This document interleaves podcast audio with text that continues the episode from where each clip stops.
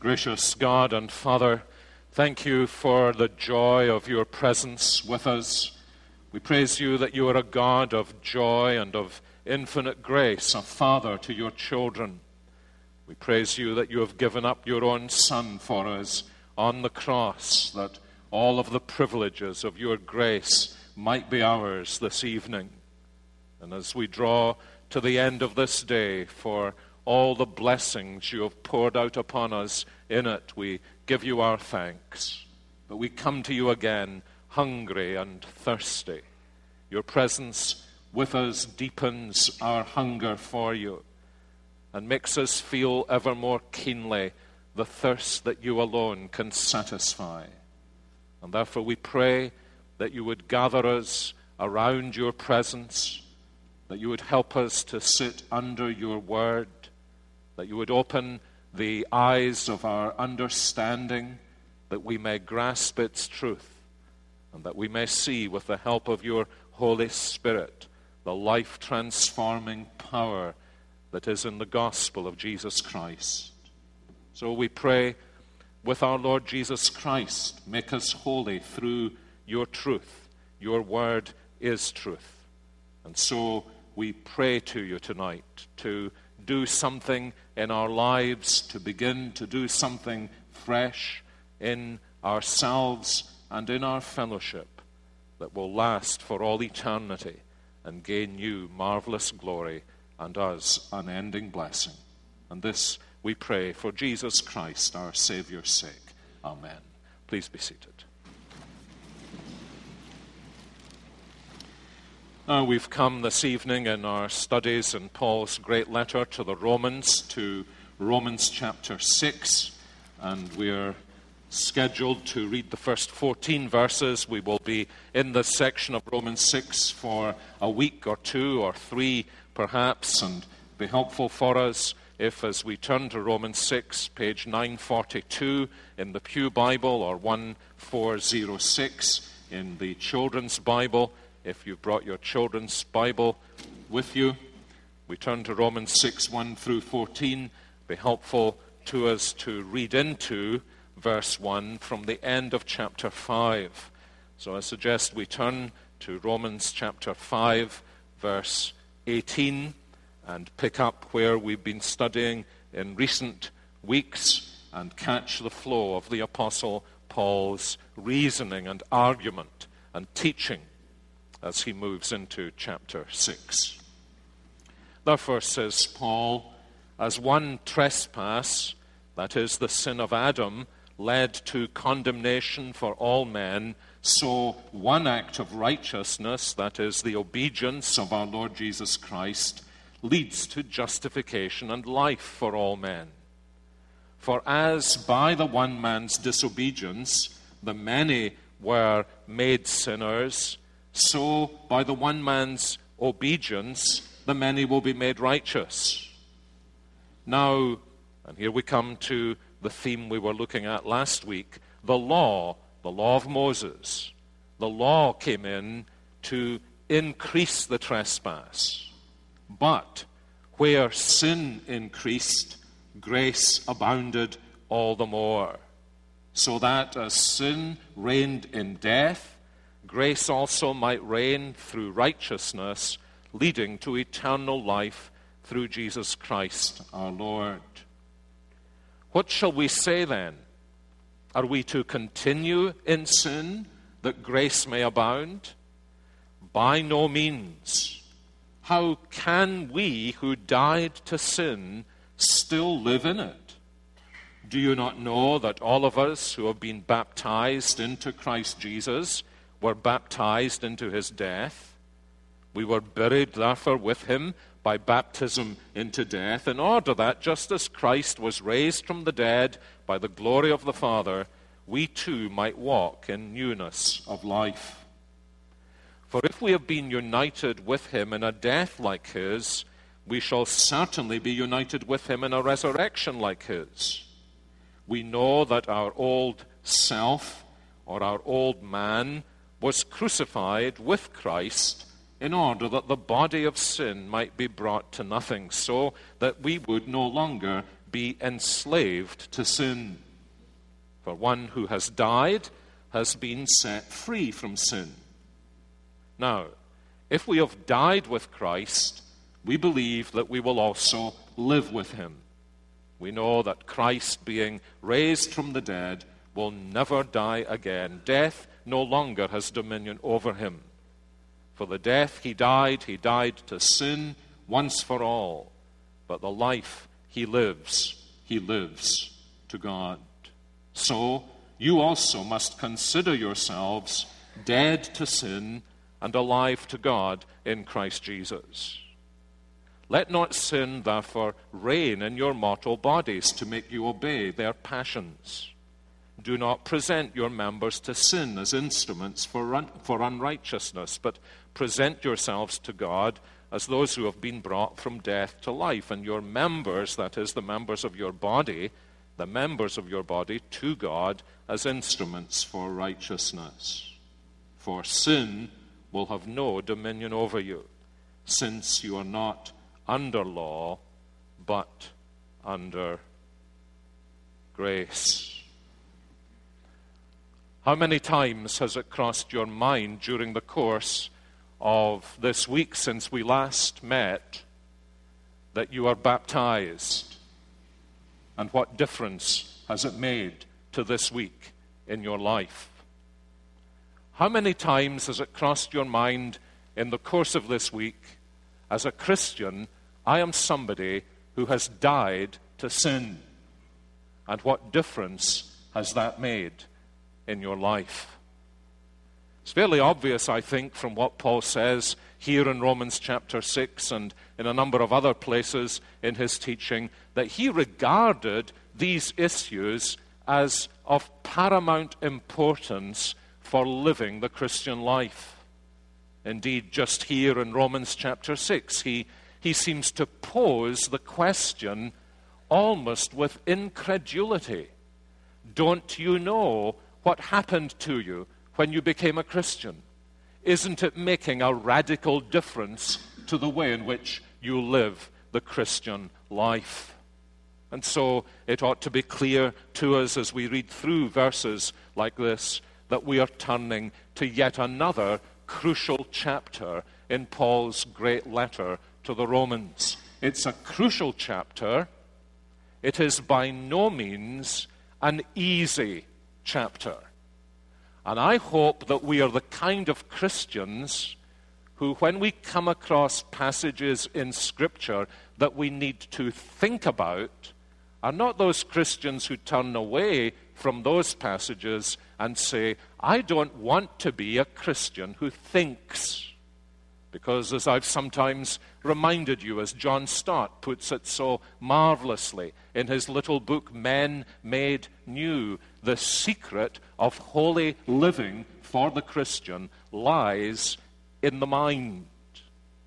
It is as the Word of God penetrates my mind, informs my understanding of the gospel, that it touches my will and my affections and begins to transform my life. That is why we are taking a little time to work our way through Paul's letter to the Romans. And so let me ask you his question Do you not know that all of us who were baptized into Christ Jesus were baptized into his death, buried with him by baptism into death? in order that just as Christ was raised from the dead by the glory of the Father, we too might be set free to live a glorious new life. And so later on in this passage, as we shall see later on, he says to these Roman Christians, This is the way you are to think about yourself as a Christian. So the question is Am I thinking about myself? Do I think about myself as a Christian in this way? Consider yourselves, he says. Think about yourselves as those who have died to sin and been raised to newness of life. And so, the great question before us as we turn to a passage like this is the question what does it mean to have died to sin and been raised to newness of life. Well, let's try and creep up on this gently. You remember where we left off last week, or if you weren't here last week, let me tell you where we left off last week. The Apostle Paul, in a sense, could have moved on in his argument from Romans chapter 5, verse 11, where he was in the heights of all the blessings of the gospel. He could have moved on, in a sense, immediately to Romans chapter 8 and verse 1 all of these blessings are ours, and he could have immediately said, Therefore, Romans 8 1, there is no condemnation for those who are in Christ Jesus, and then moved us immediately on to his wonderful teaching about the transformation the Spirit brings into the Christian life and the final exultation and triumph and assurance the Christian has that nothing can ever separate us from the love of God in Christ Jesus our Lord. But he is a wise teacher and he realizes that if that glorious experience is to be sustained in our Christian lives, it needs to have strong and deep foundation. How is it possible for us to experience all this? How is it possible for the righteousness of one individual, the Lord Jesus Christ, to provide salvation for countless millions as it has done?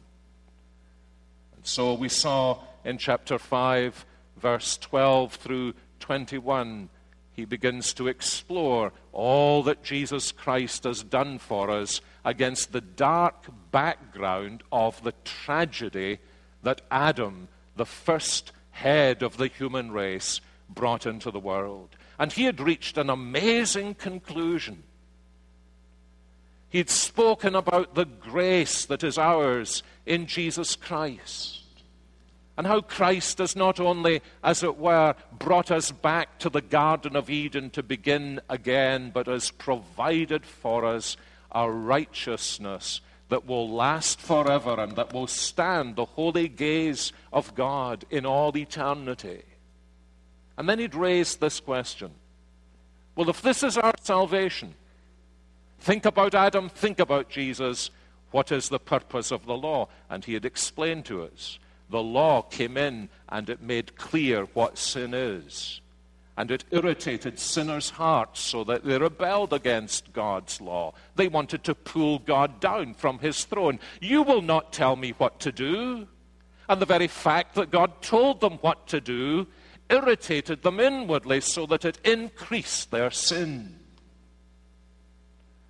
And then Paul makes this amazing statement, which I called last Sunday night a dangerous statement.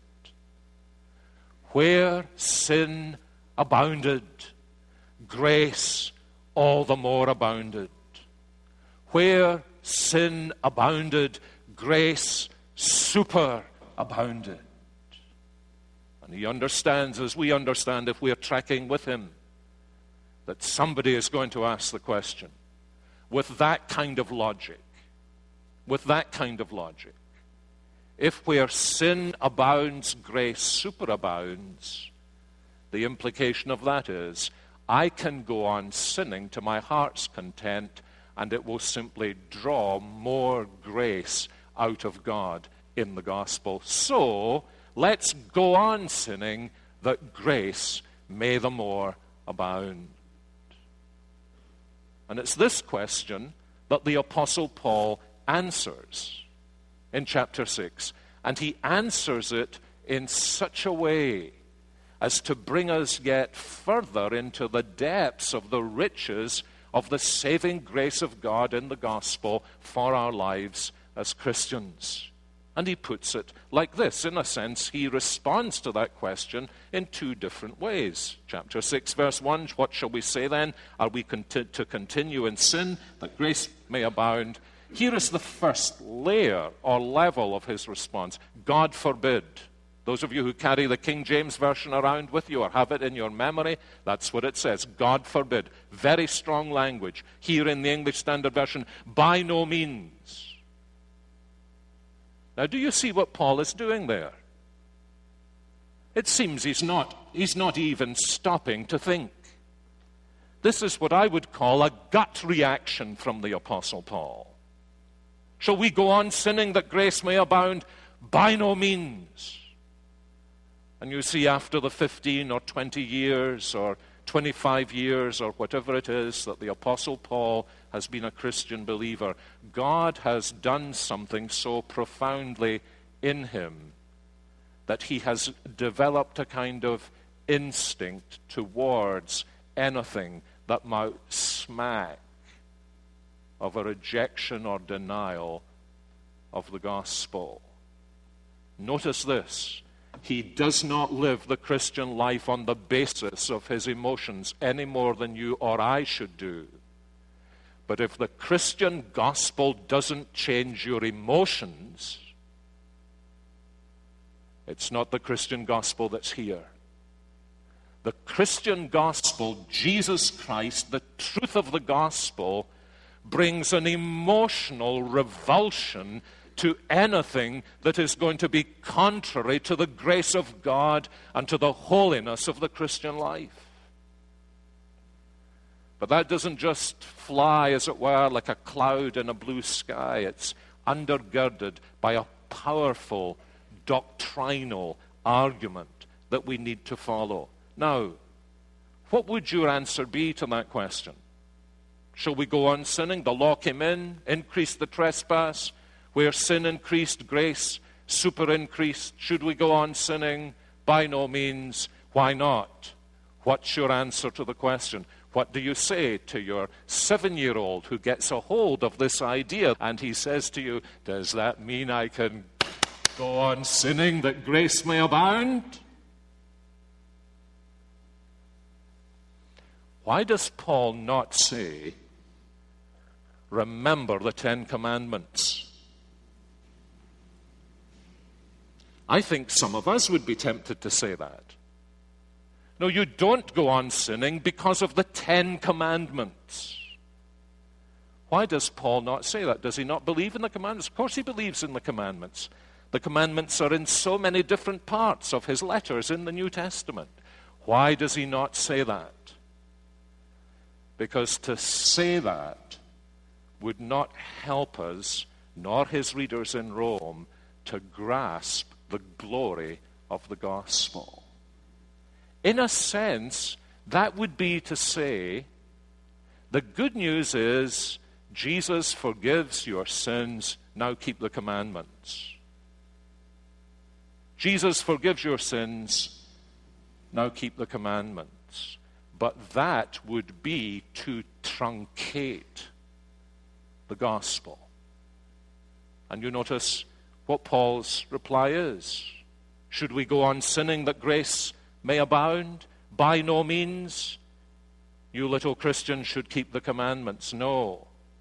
By no means, he says. How can we who died to sin?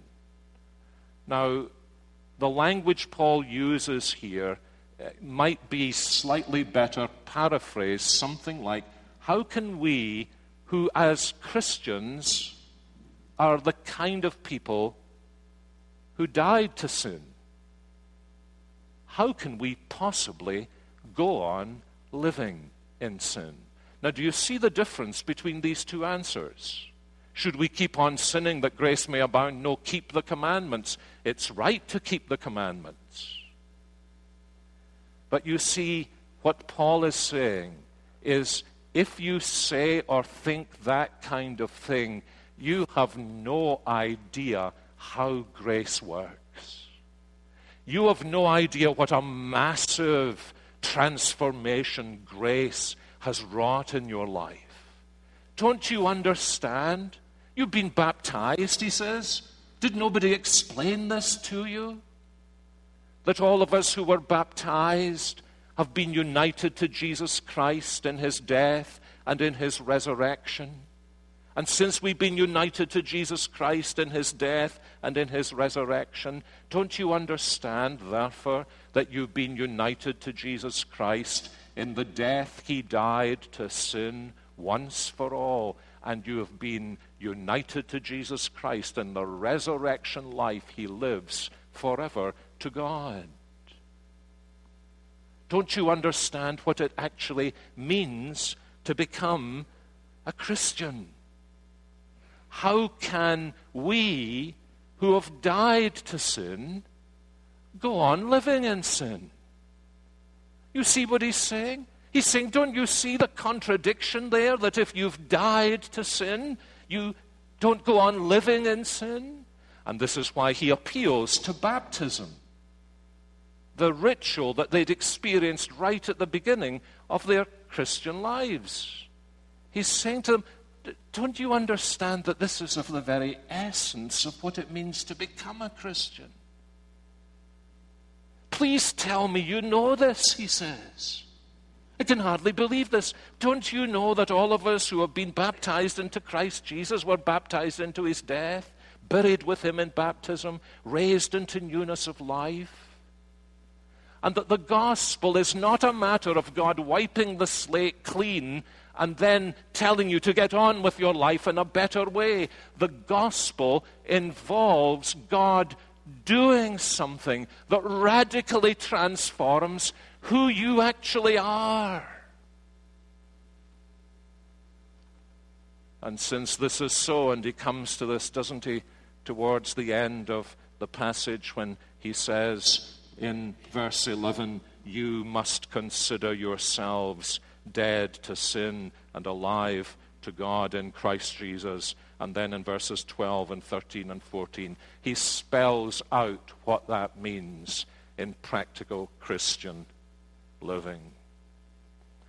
I remember when I was a very young minister, I was uh, I was uh, involved, that's not the right word. I was trying to help a, a, young man who was probably about my age, who had been a, a, a, drug addict, and he came to faith in Jesus Christ. And there was one of these uh, jamboree type meetings at one time in the country, and I wasn't there at it, but somebody told me about it later on. They said that they had brought this young man uh, onto the stage in this large auditorium. Christians from all over the place were gathered there, and they'd, they'd brought him on to give his testimony.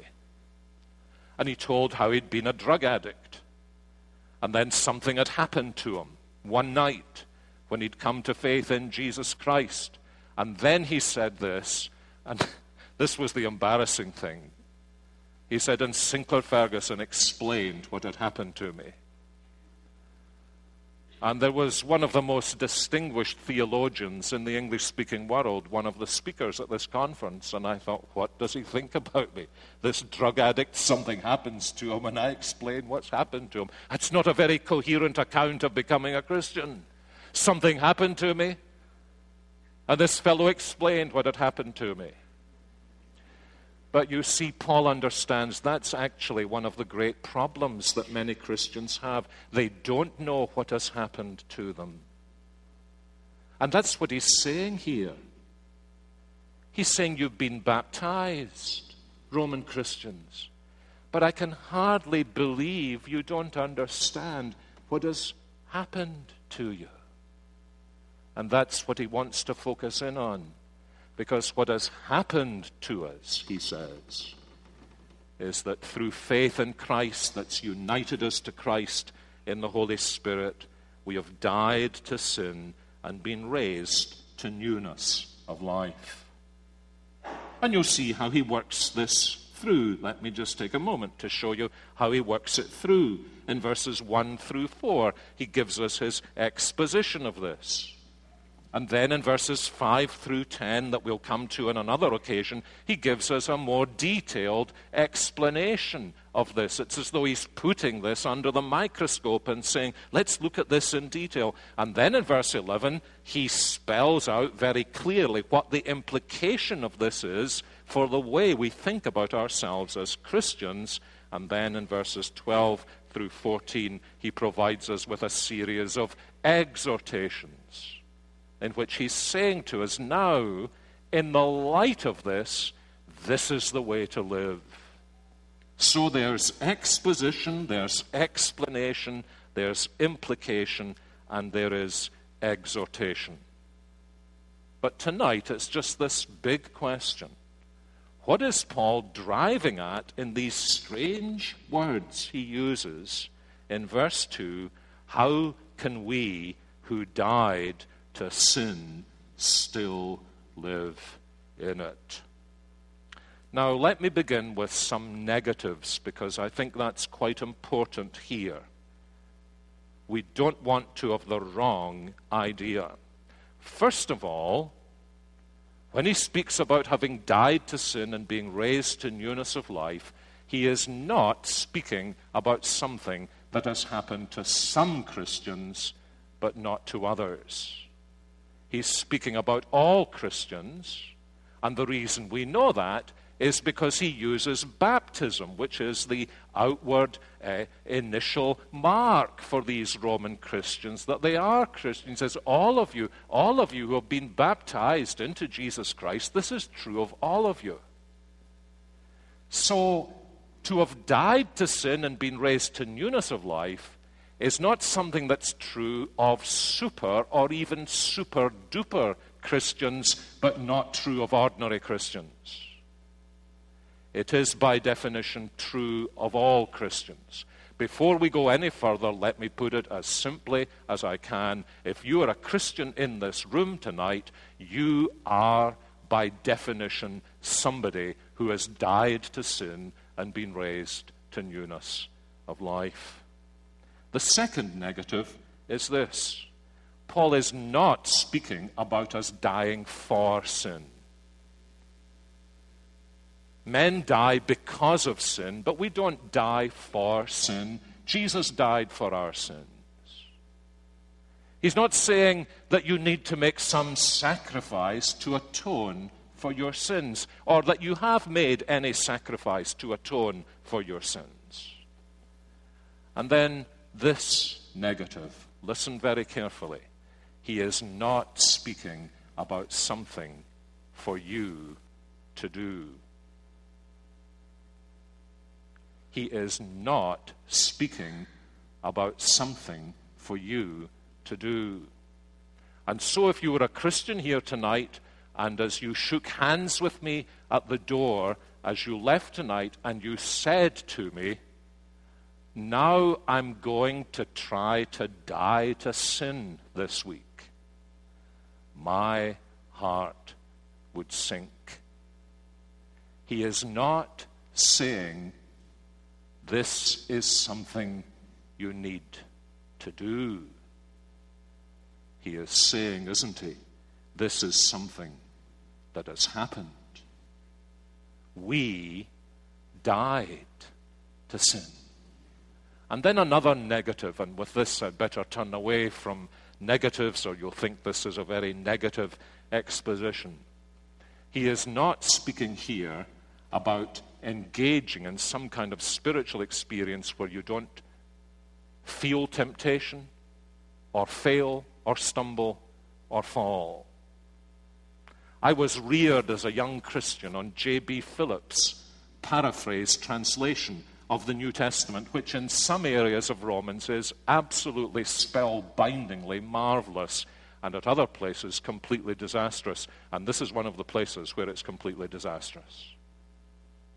Because there, Canon Phillips uh, paraphrases Paul saying, anyone who has died can safely be said to be immune from sin. Now, just let me say something to you. If you are immune from sin and you're in this room tonight, you are not a human Christian being. You must be an angel. And we get these hints, don't we, in Hebrews? It's possible to entertain angels unawares. And if you're an angel here tonight, you probably won't disclose who you really are. You probably are here to test us, to see how we respond to strangers. But unless you are an angel, you are not immune from sin. Now, occasionally you meet Christians who so misunderstand this passage, they think they are immune from sin. I remember meeting somebody who assured me that she was immune from sin, and I sinned. I, I did everything I could to irritate her.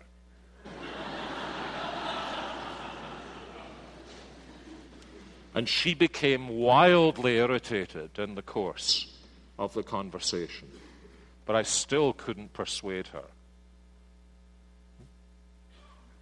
that she was not immune from sin. That's not what Paul means. You just need a minuscule understanding and knowledge of your Christian life to know that you are not immune from sin. So, if Paul doesn't mean these things, what does Paul mean? Well, he gives us, I think, some clues, and a couple of them I want you to notice. The first clue is this. Do you remember how he's been arguing in Romans chapter 5, verses 12 through 21? He's saying, You, you once were in Adam, but now you are in Jesus Christ. You once belonged to the family of Adam, but now you've been transferred to the family of the Lord Jesus Christ.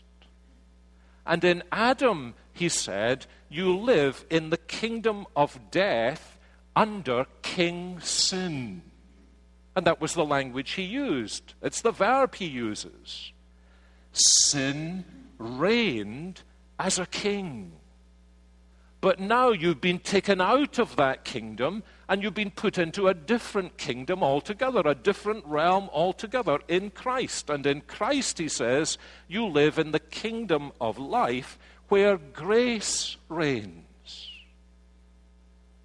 Before we became Christians, sin reigned. We were in its kingdom. Now that we become Christians, he's saying, do you see the idea of dying to sin, dying away from sin, dying to the disadvantage of sin, dying to the reign and rule of sin. He's already beginning to bring it in. Sin reigned in death, but now grace reigns in righteousness to eternal life.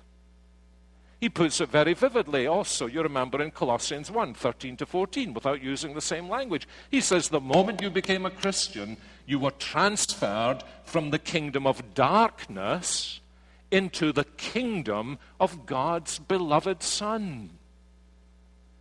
And he's, he's capturing these same notions here in Romans chapter 6 by saying the only way out of that old kingdom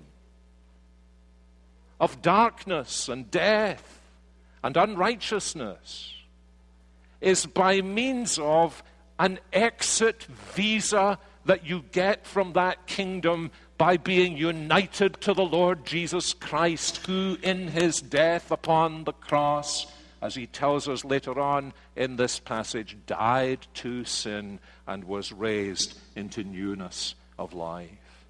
Just as the Lord Jesus entered that kingdom of darkness on the cross and was made sin for us. And that sin effected death in him. And then he broke those bonds and left that kingdom in shatters around his feet when he stepped out of the tomb. So the apostle is saying, because by faith we are united to Jesus Christ, we come to share in that glorious shattering of the dominion of the old kingdom.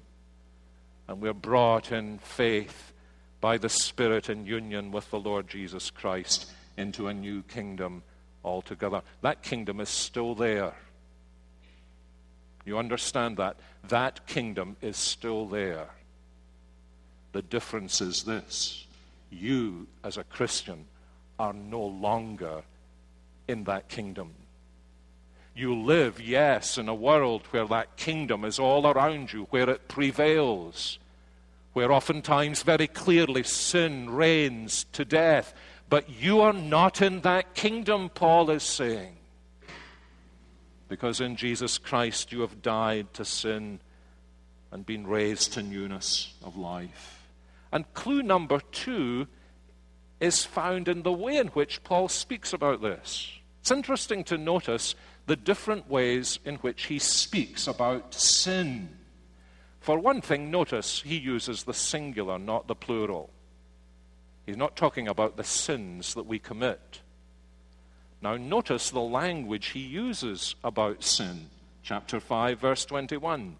Sin reigns as a king. Chapter 6, verse 6. Sin operates as a slave master. Chapter 6, verse 13, where he speaks about presenting our members to righteousness as instruments or weapons. Actually, the word he uses there is weapons. And I think he's thinking here about sin as a general in an army. And then, right at the end of the passage, he says, The wages of sin is death. Sin is an employer, sin is a slave master, sin is a king, sin is a general. You see, he's what the, he's what the, the high school teachers taught you. He's personifying sin to help us to grasp the point. That he's not speaking here about sins as isolated acts, but he's speaking about sin as a reign, a power, a dominion that lords it over us when we aren't Christians. And we are in bondage to sin. We're in the grip of sin, and we don't know any other kingdom. We're so accustomed to sin that the kingdom of righteousness seems singularly unattractive to us. But when we become Christians by God's grace, we are translated out of that kingdom into the kingdom of God's beloved Son. And whereas sin reigned in that kingdom over our lives, in our bodies, sin no longer reigns. Grace reigns to eternal life. Now, Paul is going to explain more fully some of the details of what that means, but let me just fast forward just for a moment as we draw to a close this evening to show you something. Do you see what he says in verse 11? So he says, he's coming back to what he had said right at the beginning. We've died to sin and been raised to newness of life. So he says, if you're a Christian believer, you need to learn to think about yourself this way. In Christ, you are somebody who has died to the dominion of sin, and it no longer has dominion over you.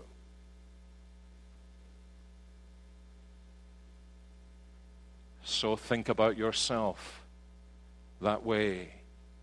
And then, as you think about yourself that way, my dear friends, this is the importance of learning to think as a Christian.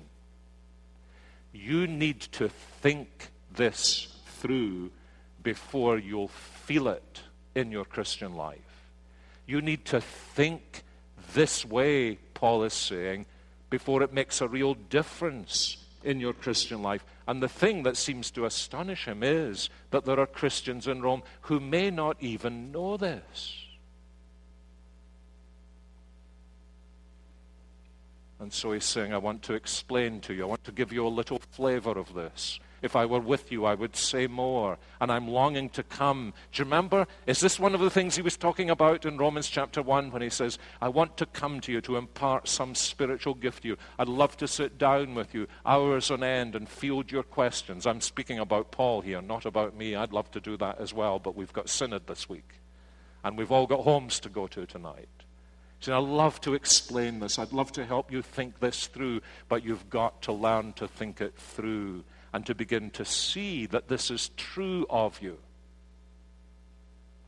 And then you'll begin to see the transformation it brings to your Christian life so that you don't let sin reign. You don't present your members to sin as instruments of unrighteousness. And sin will have no dominion over you because you are not under law, but under grace.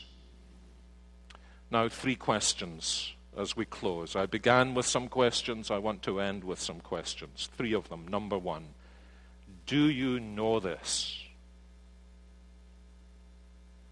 Do you know this? I think I need to ask that question, don't I? Because Paul seemed to think there were Christians in Rome who didn't know this. Is this a big thing in your thinking about yourself? Paul is clearly saying this needs to be a big thing in the way I think about myself. So, our first question is Do you know this? Have you grasped what has happened to you? You see, you don't, you don't know what has happened to you, as it were, by some kind of osmosis instinct from the first day of your Christian life. If that was the case, you wouldn't need the New Testament, would you?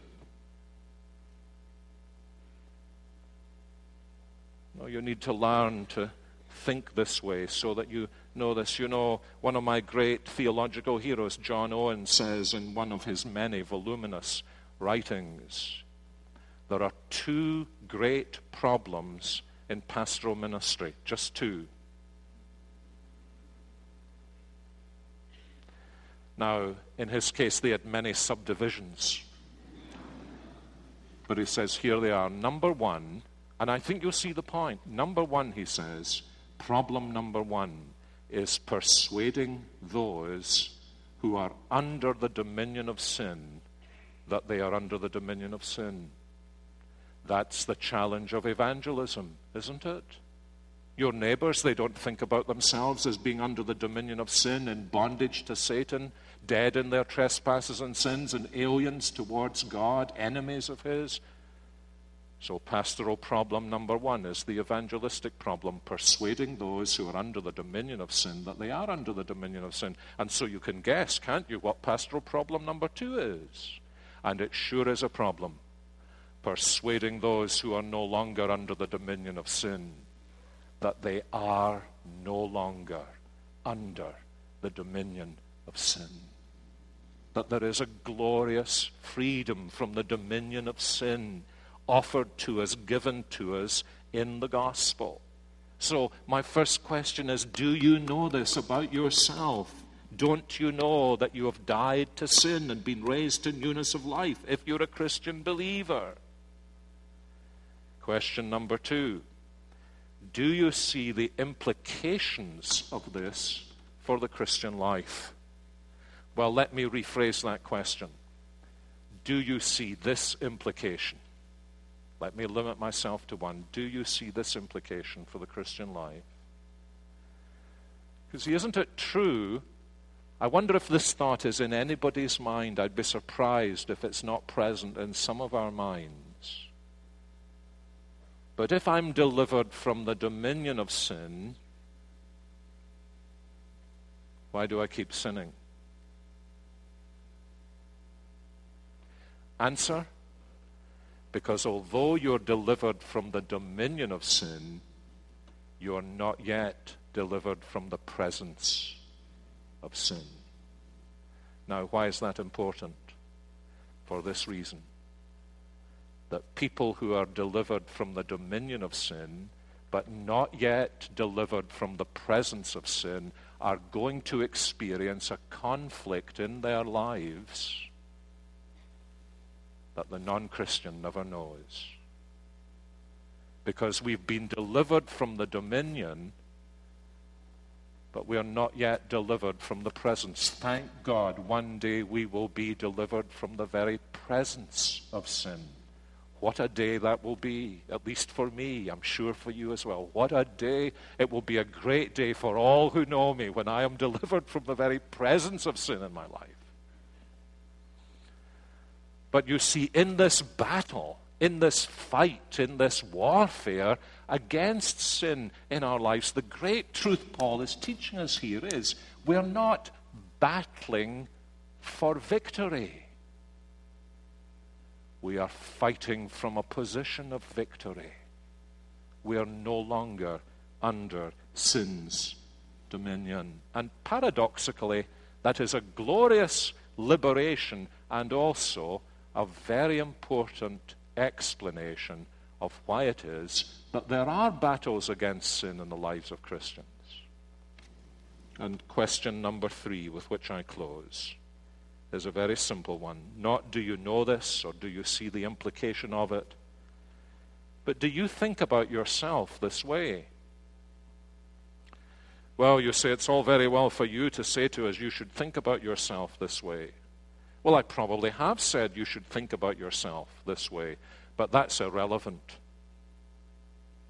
What is relevant is what Paul says, verse 11 So you also must consider yourselves dead to sin, alive to God in Christ Jesus. It will take some of us many readings of this, much study of this, much reflection, many questions that we have. We need to listen, first of all, to what the apostle is teaching us, and then we'll begin to experience the power of its reality. I close with this illustration.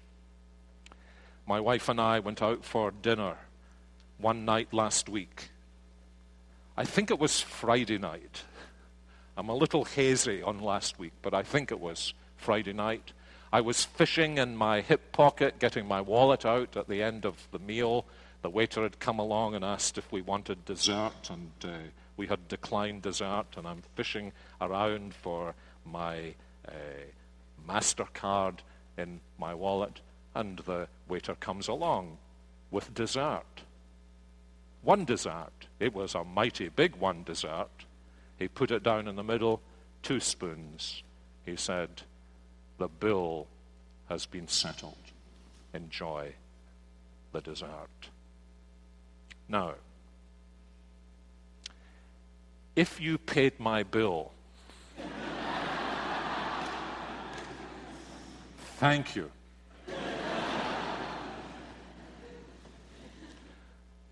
I don't know what happened. But I tell you this that's never happened to me before. I've actually occasionally done that for other people. But I've kind of always been with them when the bill came. I've never had that experience in my life before. Have you? I tell you, walking out of that restaurant without paying the bill myself, I was kind of expecting to hear the police cars.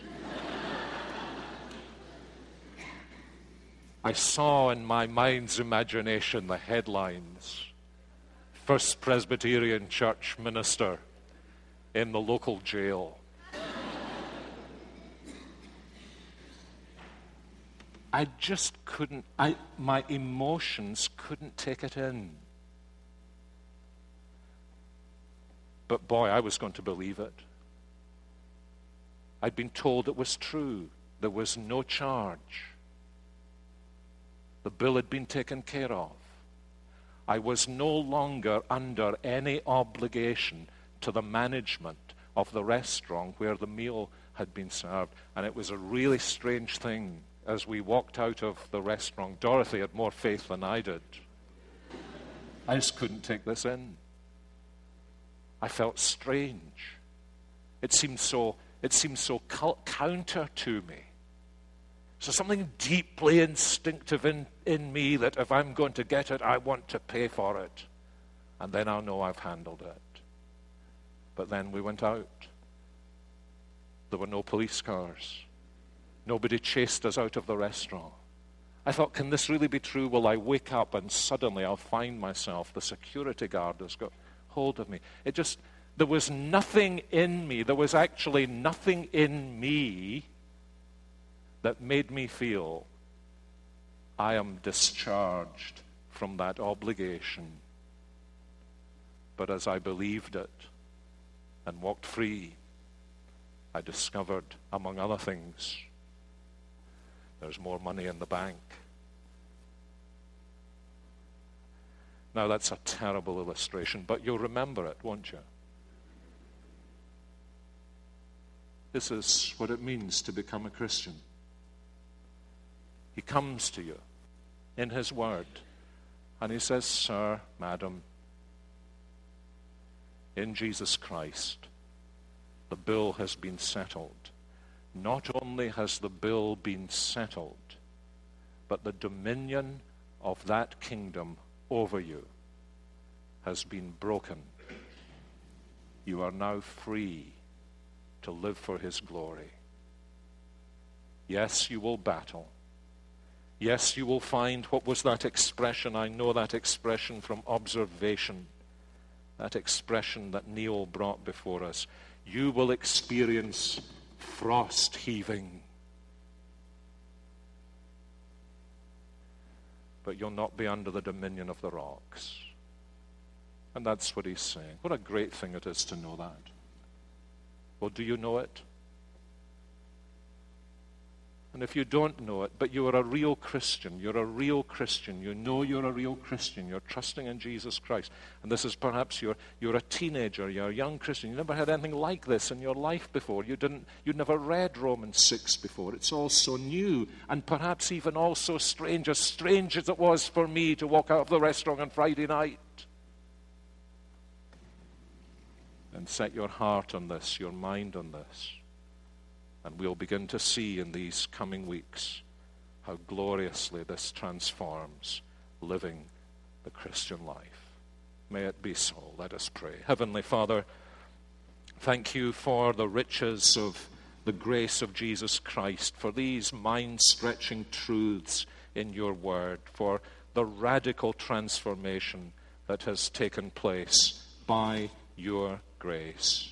And we pray as we meditate on this, as we apply it to our lives, as we go on to live in it, that by your grace we may consider ourselves to be men and women and young people who have died to sin and been raised to newness of life, and giving ourselves entirely to Him.